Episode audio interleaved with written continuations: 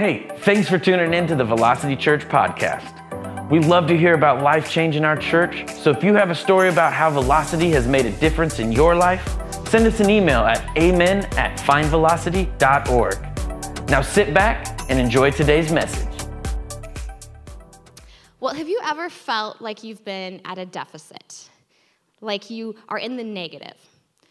Maybe physically you felt that way. Perhaps you've been doing so good at making good choices on your diet. You've been eating healthy, you've been eating lots of salad and, and grilled chicken. And, and then this week happened and it was Valentine's Day and your self control went out the window with not, with the, not just one, but two mini Bundt cakes that you ate.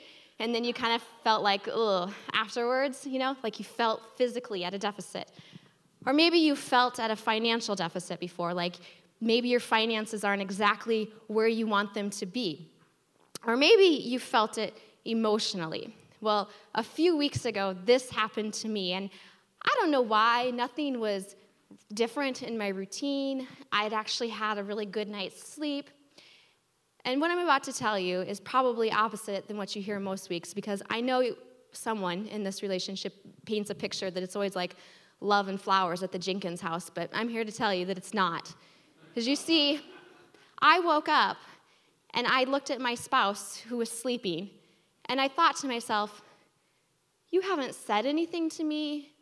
You haven't done anything to me, but I'm already irritated with you. I'm already kind of cranky with you today. Have you ever been there? I know some of you are like, I'm not going to admit because my spouse is right there. Confession's good for the soul. I felt like I was in an emotional deficit, like not enough good had been deposited into my spirit, and I was operating in the negative. Now, thankfully, these deficits can all be fixed. If you're feeling like you have an emotional deficit, well, you know you can spend time doing something that recharges you. Maybe that's you know, taking a nap. Maybe it's going shopping. Maybe it's getting with a friend. Maybe it's spending time with God and making a list of all the things you're thankful for in your life. If you're at a financial deficit, that can be fixed by either getting back to your budget or creating a budget. If you, you know, overdid it with the, the Valentine's treats, you can correct that deficit by making healthy choices the next day. But have you ever found yourself in a place of a relationship deficit? I'm not talking about not having a date for Valentine's Day. I'm talking about the feeling that the relationships you are in put you in the negative. There are two types of relationships in our lives there's those that are deposit relationships and those that are withdrawal relationships. Now, some relationships are just a breath of fresh air. Those are the deposits. I have a friend that whenever I'm with her, it is so good. It's amazing. It's like she just gives me sunshine and flowers and Target gift cards into the depths of my soul. then there are some relationships that you spend time with them and you feel after you've left like, I think I want to die. The life has been sucked out of me. I have nothing to give to anyone. Have you ever experienced those relationships? What do we do when the relationship puts us in the negative? How do we navigate knowing that you're not that healthy for me, but if I'm gonna live like Jesus does, how do I deal with you? I can't cut you out of my life, so, so what do I do? Well, I have some solutions and thoughts for you that I believe can help you as you navigate those relationships. But before we can learn the practical, there's a few things that I think we need to understand first. Now, I make it a point to never go too deep in my, in my messages, I leave that to the professional. But I think we have to understand a few things about our makeup so that we can understand how to best live in our relationships. So here we go. We are a three part being.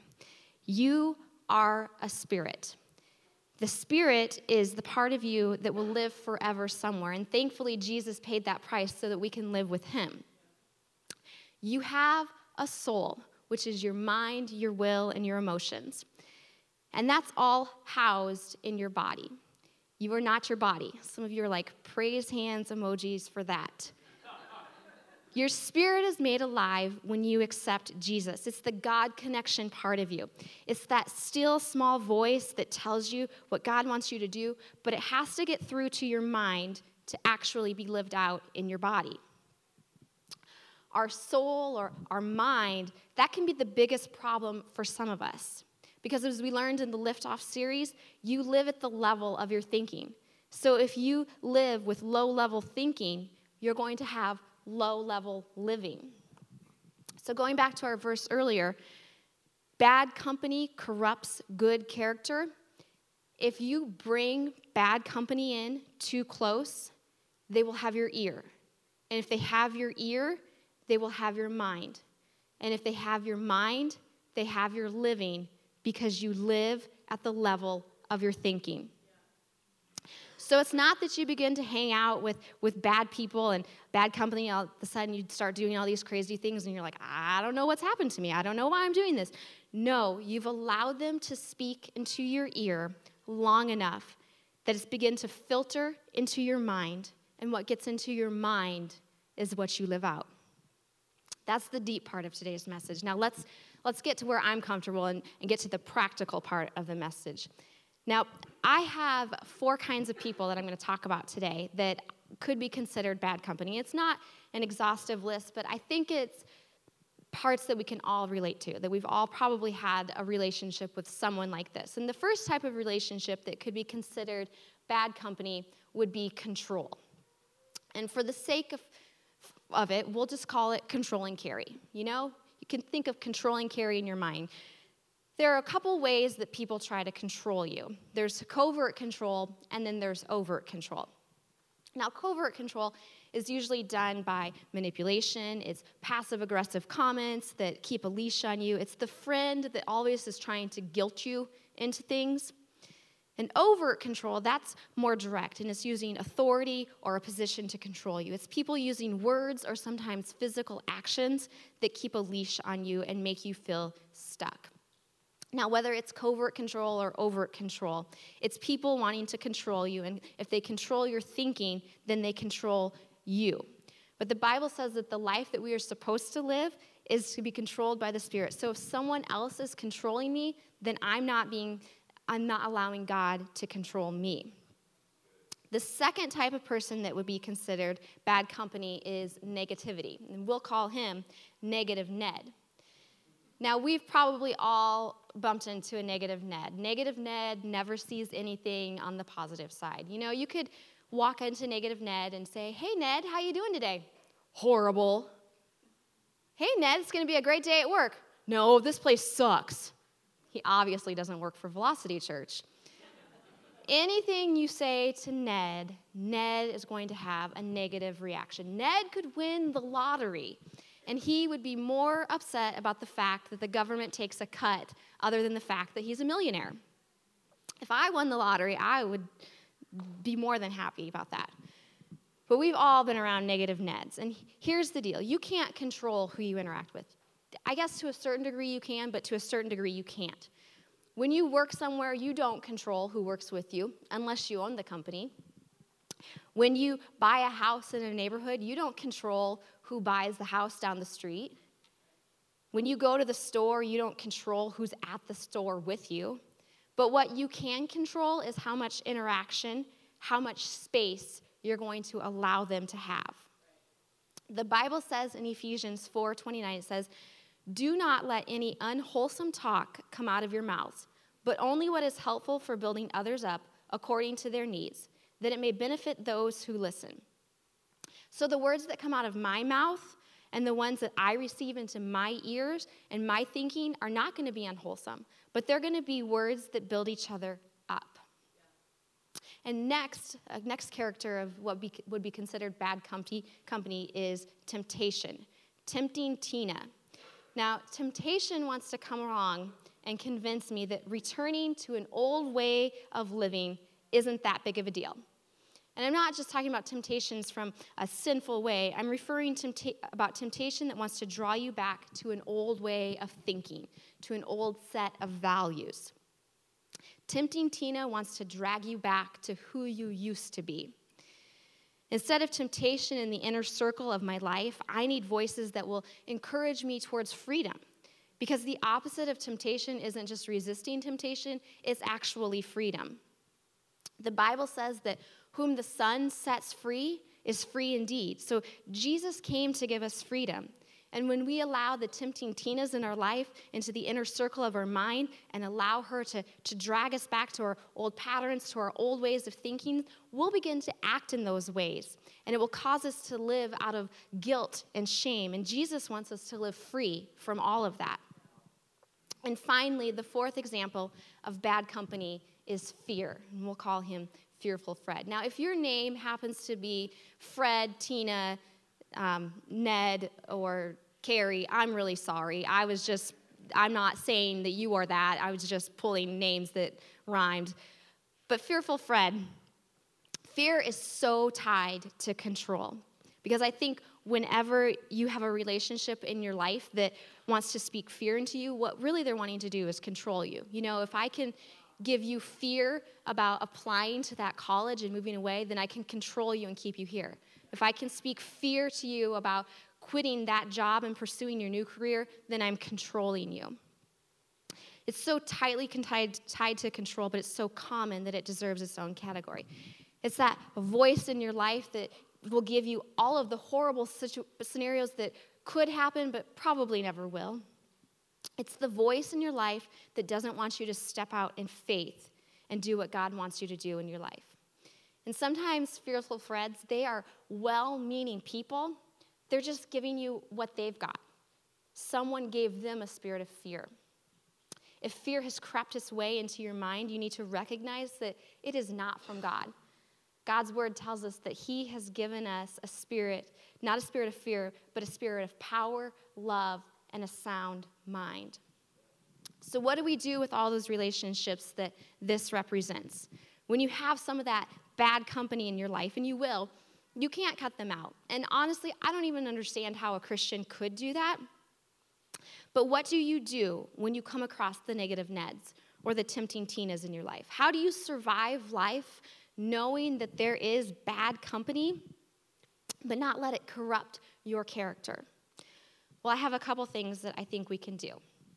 And the first one is this put the mask on. Now, that seems like a totally wrong thing to say because we don't put masks on in relationships. If you want to have authentic, true relationships, you have to be transparent and vulnerable. But I'm not talking about covering up who you are. I'm talking about a different kind of mask. Let me, let me explain. This week, my husband and, I got to go on a really romantic getaway to the great state of Alabama, Birmingham, Alabama. Hopefully, caught my sarcasm with my head shake. It was not a romantic getaway. In fact, we were talking about Valentine's Day, and early on in our relationship, we dated three years long distance. And early on, he went over the top because after my birthday, Valentine's Day is my favorite day. And you may be thinking your birthday's not a holiday, but you don't know me. Yes, it is. so, anyway, Valentine's is my favorite day. And when we were dating, he, um, he's over there so embarrassed. He's like, I can't believe she's telling this story. He would send me these huge like boxes in the mail because we were both in college, and he, um, he's a little bit of a musician, and so he would write me songs and record them on CDs. I mean, it was it was the early 2000s, you know.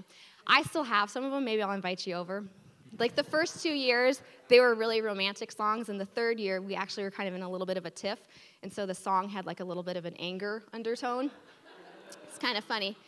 But anyway, he did all this like romantic stuff, and then like after we got married, you know, like still Mr. Romance, and then there was kind of a few years where it kind of went, eh.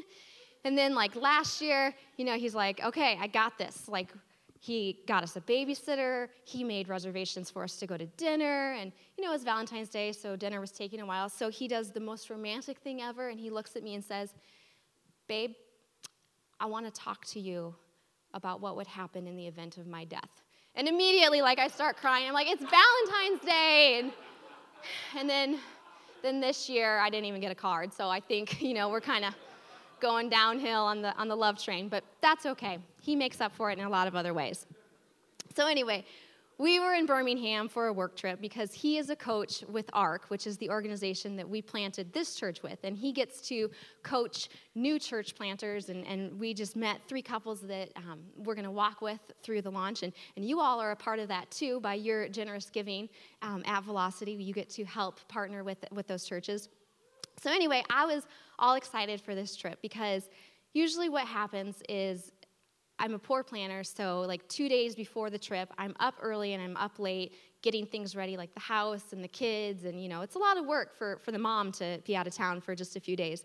And so I was really looking forward to the trip, and we'd taken this airline several times. We were flying to Atlanta and then to Birmingham, and I knew on this particular airline, they had TVs in the back of the seats.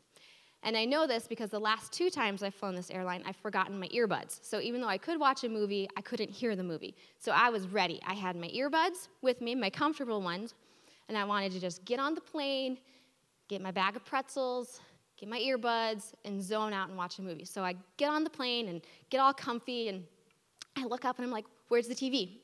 There was no TV on the plane. And I was like, what am I gonna do?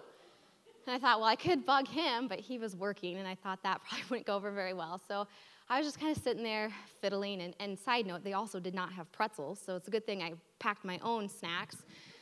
This flight was not starting off good for me. So just sitting there, and you know, the, the flight attendant begins her, um, her little announcement spiel, and, and she says, you know, in the event that the cabin pressure is lost, an oxygen mask will fall from the compartment above you. Put your mask on first and then help others around you. And then it hit me.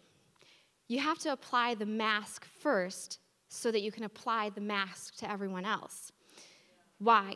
Because if you lose cabin pressure, you lose oxygen. And if you lose oxygen, your mind gets foggy and you are not able to make rational decisions. And here's the deal in relationships if you don't take care of you, you are no good for anybody else. If you don't have oxygen flowing into you first, you can't help those around you that need it. If you don't have a mask on when fearful Fred comes to your life, you won't have anything breathing faith into you. And so, all those fears that he's freely handing out, guess what they're going to attach to? Your soul. And you're going to start operating out of fear instead of faith. So, if you're going to help any of the unhealthy relationships in your life, you've got to put the mask on first. And the second thing you can do is this. And, and honestly, I think this is going to be the thing that, that brings you the most clarity in your relationships that are not healthy. And it's this simple thought you can love freely, but stand firm. Love is given freely. I will love you no matter who you are.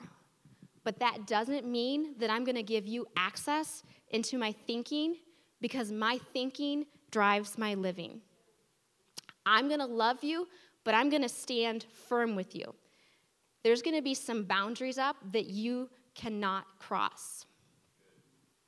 Did you ever play Red Rover when you were a kid? I was talking to Reese last night, and he had no idea what Red Rover was. And I was like, What kind of school do you go to, child? But I loved Red Rover when I was a kid, and I have memories of being in elementary school playing it. And even right now, like I can clearly see the playground. It was first grade. My school was East Elementary. My teacher was Mrs. McTaggart, and I didn't really like Mrs. McTaggart. I really liked my mom, and I didn't really like school, so that maybe explains some of my kids right now. But anyway, I remember playing Red Rover, and, and, in case your childhood is like Reese's and has been robbed of the joy of playing Ro- Red Rover, this is how you play it. You're in two teams, and you stand across from each other, and you have to link arms, and you say, Red Rover, Red Rover, send so and so right over. And then so and so has to start running really fast and break through your line. And if you break through the line, you get to capture someone. If you don't break the line, then you're out. Now, you had to be strategic in this game. Even in first grade, it was all about strategy because if you got called to run, you had to survey the line and think, okay, I can make it through you two. But if you were calling someone, you had to survey the line and be like, hmm, I don't know that that one can make it through. And let's just say in the first grade, there was one boy that was very solid. I mean, Later on in school, he became one of the greatest football players, but in first grade, everyone kind of feared him. And so you didn't call him to come through your line. And usually, you know, he was the last one picked. And, and if you did have to call him, you had a couple thoughts run through your mind. And it was, okay, do I hold on really tight and risk him breaking my arm or plowing me over? I mean, that happened to that one kid, and he's never been the same since. Or do I just drop my hands and, and let him capture us? Well, usually we just let him run right through our line. We didn't even try to block him.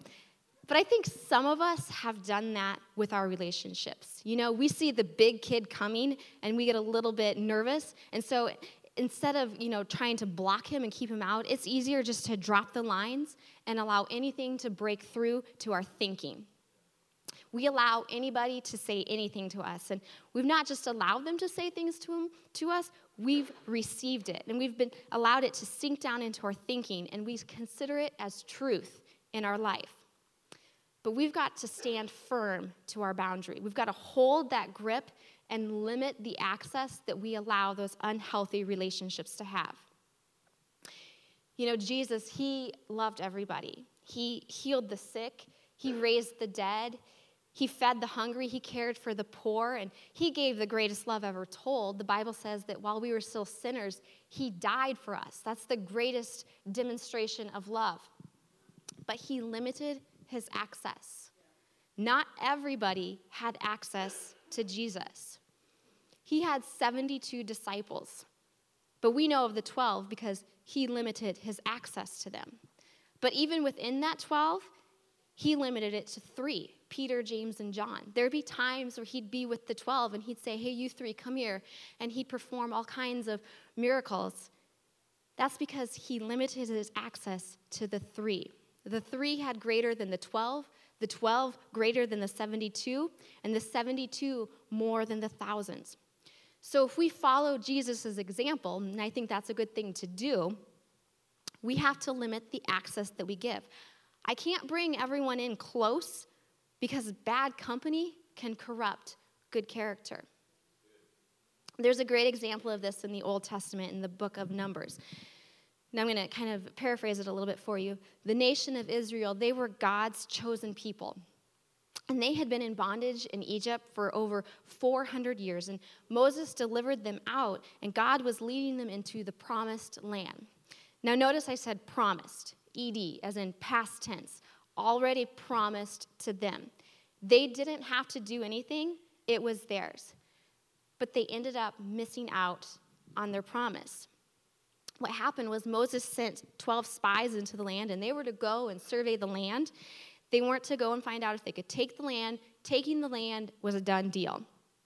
So the men, they went and they saw and they came back and they started to report to Moses and they said, Hey, Moses, this land is great. It does flow with milk and honey. And look at this fruit, it's huge. But the, the men there, like, they're really powerful and their cities are really strong. And I, I just don't know that, that we're going to be able to handle it. So let's pick up in Numbers 13, verse 30. It says, Then Caleb silenced the people before Moses. And he said, We should go and take possession of the land, for we can certainly do it. So out of the 12, two believed. 10 didn't, two did, Caleb and Joshua. And then verse 31 it says, But the men who had gone up with him said, We can't attack those people. They're stronger than we are. So there was a voice of faith and there was a voice of doubt. And then look at verse 32, which I think is the saddest verse in this passage. It says, And they spread among the Israelites a bad report about the land they had explored. And you know what happened? A whole generation ended up wandering around the wilderness for 40 years, all because of 10 people. 10 people halted the progress of over a million because bad company corrupts good character. The wrong voices that you allow in the deep circles of your soul can cause you to miss out on some of the greatest blessings God has for you. Not because God isn't good and not because his promises are not true, but because your thinking will limit your living. So, why do I limit the access that I give in my relationships? I limit it because I need to be full of empowerment. And I need to be full of words of life. And I need to be full of freedom. And I need to be full of faith. Why? Because this controlling person in my life needs me to lead them to a place of empowerment. And this negative person in my life needs me to be full of wholesome words and words that build each other up because they need someone that loves them enough that will come to them and say, you know what, there's a better way to live and a better way to be. And you can see the thing, the, the world half full instead of half empty. You can see the goodness of God in your life.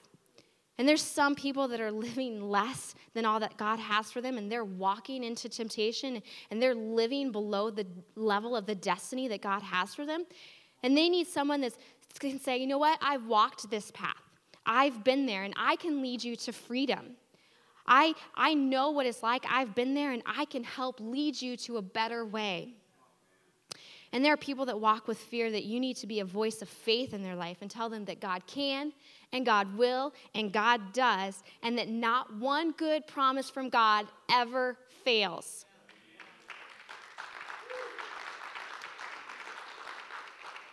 But listen to me if you don't put the mask on first, you can't put the mask on controlling Carrie. You can't put the mask on negative Ned. You can't put the mask on tempting Tina. And you can't put the mask on fearful Fred. You've got to put the mask on you first. And don't limit the love to them. The Bible says this is how we know we are his disciples by the way we love. You never limit love because God never limited his love towards us. But if you're going to live life from a place of being full, there are some relationships that you have to limit certain access in certain areas of your life so that you can bring the best you that you can possibly bring into each relationship. Do you receive the word today? Yes. Well, we're going to pray, and as, as we do, I have two questions that I'd like you to consider. And first, I just would invite you to just kind of put a circle around you right now. It's just you and God. Allow everyone around you some privacy as you think about these things. Allow Him some room to speak to you this morning. I want you to ask God, God, what are you saying to me today? What is it that you want me to hear this morning? Maybe there's some relationships that you've cut off that you've learned that, you know what, I don't need to cut them off. I just need to limit their access. Or maybe you have some relationships that you thought love meant you just let them into every area of your life and it's been super unhealthy. And today you've learned that that's not love. What is it that God is saying to you this morning? And the second question I have for you is this What will you do about it? The Bible tells us not to just be hearers of the word, but to be doers of the word. So, what steps are you going to take in your relationships today?